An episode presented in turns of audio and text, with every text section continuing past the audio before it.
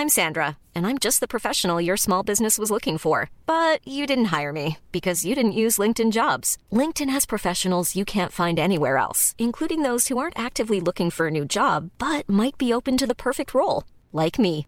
In a given month, over 70% of LinkedIn users don't visit other leading job sites. So if you're not looking on LinkedIn, you'll miss out on great candidates like Sandra. Start hiring professionals like a professional. Post your free job on linkedin.com/people today.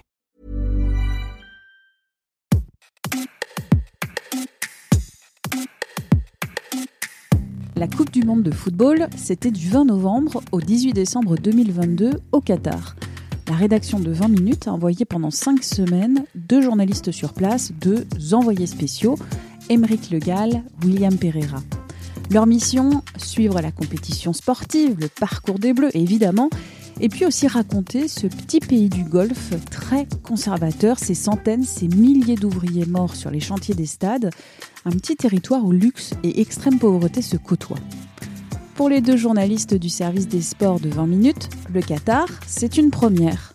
Sur place, ils vont devoir envoyer des articles, des vidéos, des lives.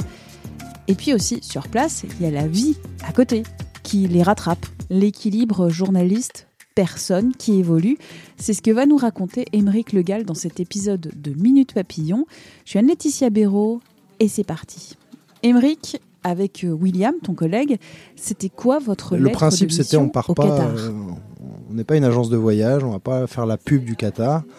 Euh, Ils ont plein de gens, euh, journalistes, universitaires, politiques, qui font très bien ça pour eux. hein. On sait que la, la politique de la Rolex, ça s'appelle au Qatar. hein. C'est voilà, on t'allonge la thune et tu, tu, tu racontes que tout est beau.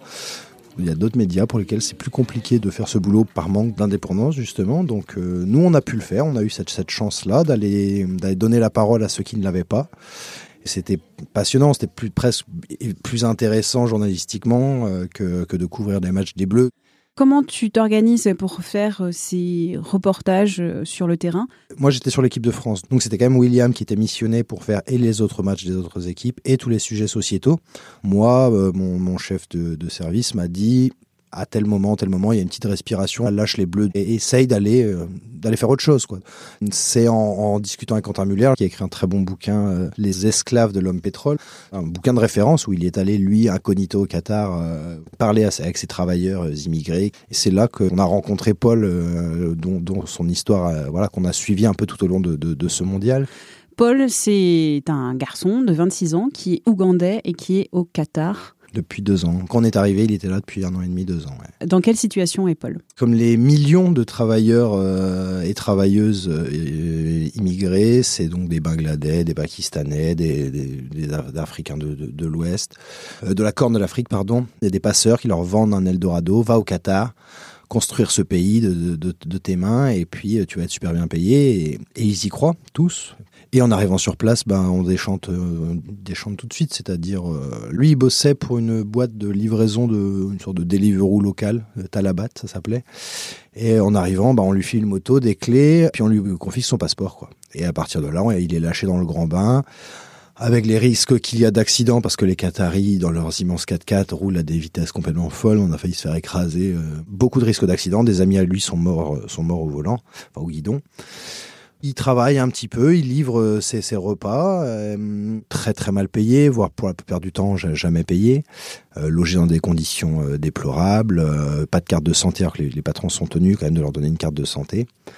Bref, il a un accident un jour, plus de travail, donc plus de salaire, le patron ne, lui a pas donné cette fameuse carte de santé, donc il va à l'hôpital, on accepte, hein, il faut aussi le dire, le Qatar accepte les, les médecins qataris de le soigner vite fait, voilà, de faire les premiers secours. Mais après, il le renvoie chez lui et, et lui n'a plus aucun moyen de, de subsistance et il, est, il tombe très vite malade parce que mal soigné.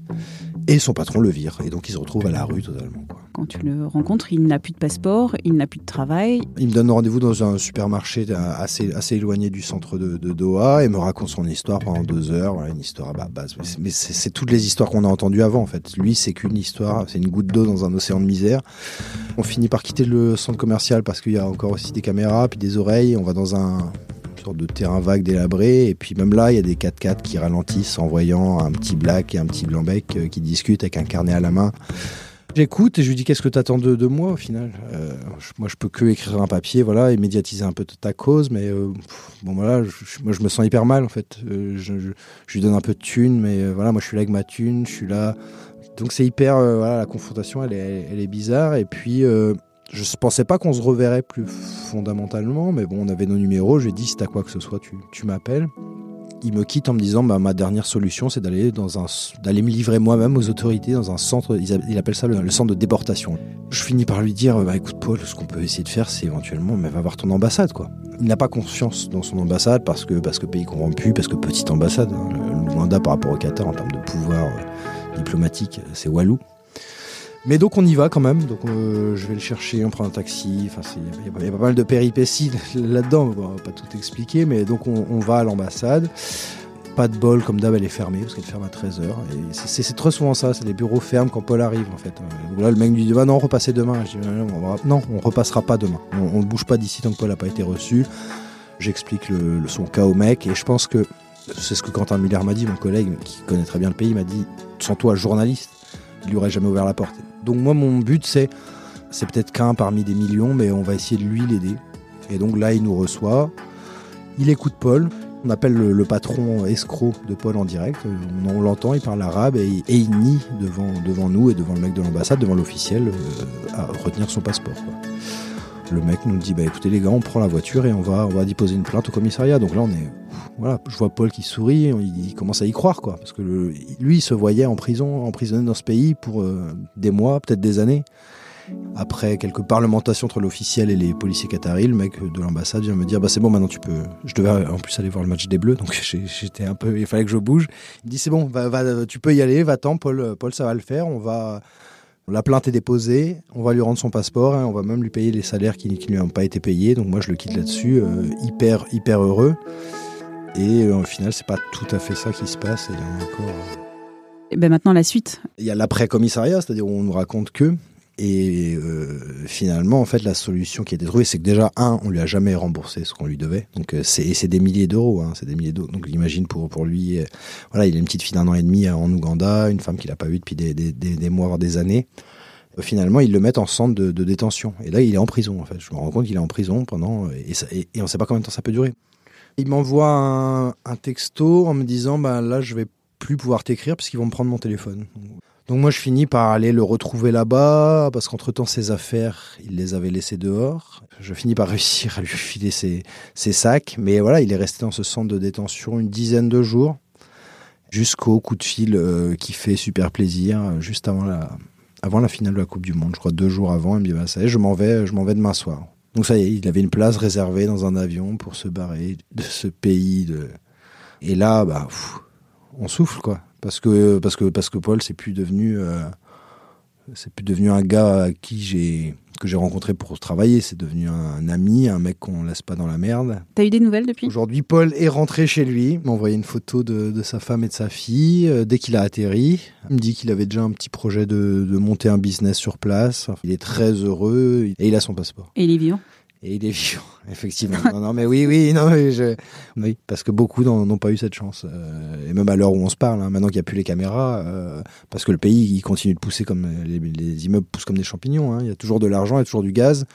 Donc il y a toujours des choses à construire et il y a toujours des gens à exploiter. Et même si la Coupe du Monde est terminée, bah, ça continue, il faut pas l'oublier. On peut retrouver tous tes papiers de la Coupe du Monde et sur Paul aussi sur 20minutes.fr. Ouais. Un mois de Coupe du Monde, tu t'attendais un peu à, à ça? Tu passes la journée avec Paul dans, dans les, bas-fonds de Doha, où je suis allé dans la zone industrielle, euh, là où c'est l'enfer, vraiment. Et puis tu rentres le soir dans ton hôtel euh, avec une, piscine sur le toit et tu vas te baigner là-dedans. Ça fait un peu, ça fait beaucoup d'émotions. Tu, tu dis, est-ce que je suis pas un enfoiré moi aussi? Et en même temps, bon, bah, on est là, il y a une piscine, j'ai envie de me baigner, ça fait du bien. Et puis j'ai, fait ma part. On a fait notre part parce que voilà, j'oublie pas, évidemment, on était à deux là-bas. Et Will a énormément bossé sur tous les sujets sociétaux. Ces papiers sont aussi disponibles, il faut aller les lire. Est-ce que tu t'attendais en fait à faire euh, quand tu disais euh, je vais aussi faire des papiers sur euh, le pays, la croissance du pays, les conditions de travailleurs qui ont construit et qui construisent ce pays Est-ce que tu t'attendais à ben voilà cette histoire Non, je m'attendais pas du tout à ça. Et puis moi, je suis pas préparé. Je suis entre guillemets, voilà, journaliste sportif. Non, arrête, non, mais, dis pas ça, quoi. Non, mais je veux dire, comme s'il y avait une gradation. On couvre, des matchs, on couvre des matchs. Je, je suis pas un grand reporter, j'ai jamais fait de reportages euh, auprès de, de, gens autant dans la dans la misère. Euh, enfin voilà, j'avais les larmes aux yeux quoi, et, et j'étais démuni. Voilà, quand j'ai écrit à ma mère le soir, elle m'a dit, je suis sûr que tu, tu l'as aidé, tu lui as donné un billet. Ben ouais, parce que parce que parce que j'ai parce que le journaliste est humain aussi. Dis ah, donc. Voilà, non mais voilà. Il y a quelqu'un derrière la carte de presse. On, non, on n'était absolument pas, pas préparé à ça. Et puis, euh, et puis, et puis l'histoire s'enchaîne en fait. Quoi. On se rappelle, et puis, et puis finalement, on va ensemble à l'ambassade, et puis on va ensemble chez les flics, et puis je me mets à parler avec sa femme, et tous les jours, je suis en contact avec eux. Et bon, non, mais je suis très content d'avoir pu l'aider très content que d'avoir pu médiatiser aussi parce que tu aurais pu le faire sans le médiatiser. Là, tu as fait le choix aussi de médiatiser. Et, l'histoire a marché. Enfin, c'est-à-dire qu'on a vu que c'est un des papiers, c'est le papier, les papiers, les deux papiers les plus lus de la Coupe du Monde, c'est ces deux-là. Donc, c'est aussi rassurant. Euh, voilà, il y avait beaucoup d'histoires en France. Ouais, mais le Qatar bashing, vous avez exagéré, ça va, c'est pas un pays.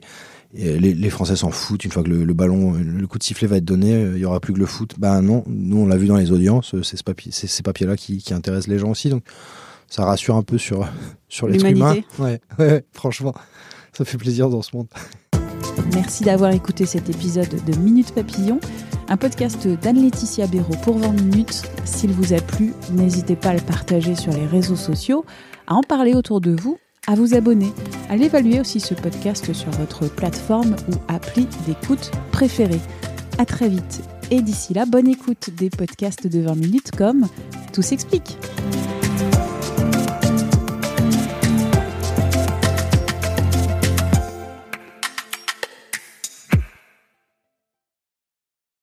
On ne va pas se quitter comme ça. Vous avez aimé cet épisode? Sportif, généraliste, sexo ou scientifique, varié mais toujours bien informé. Découvrez les autres podcasts de la rédaction 20 minutes sur votre application d'écoute préférée ou directement sur podcast au pluriel.20minutes.fr.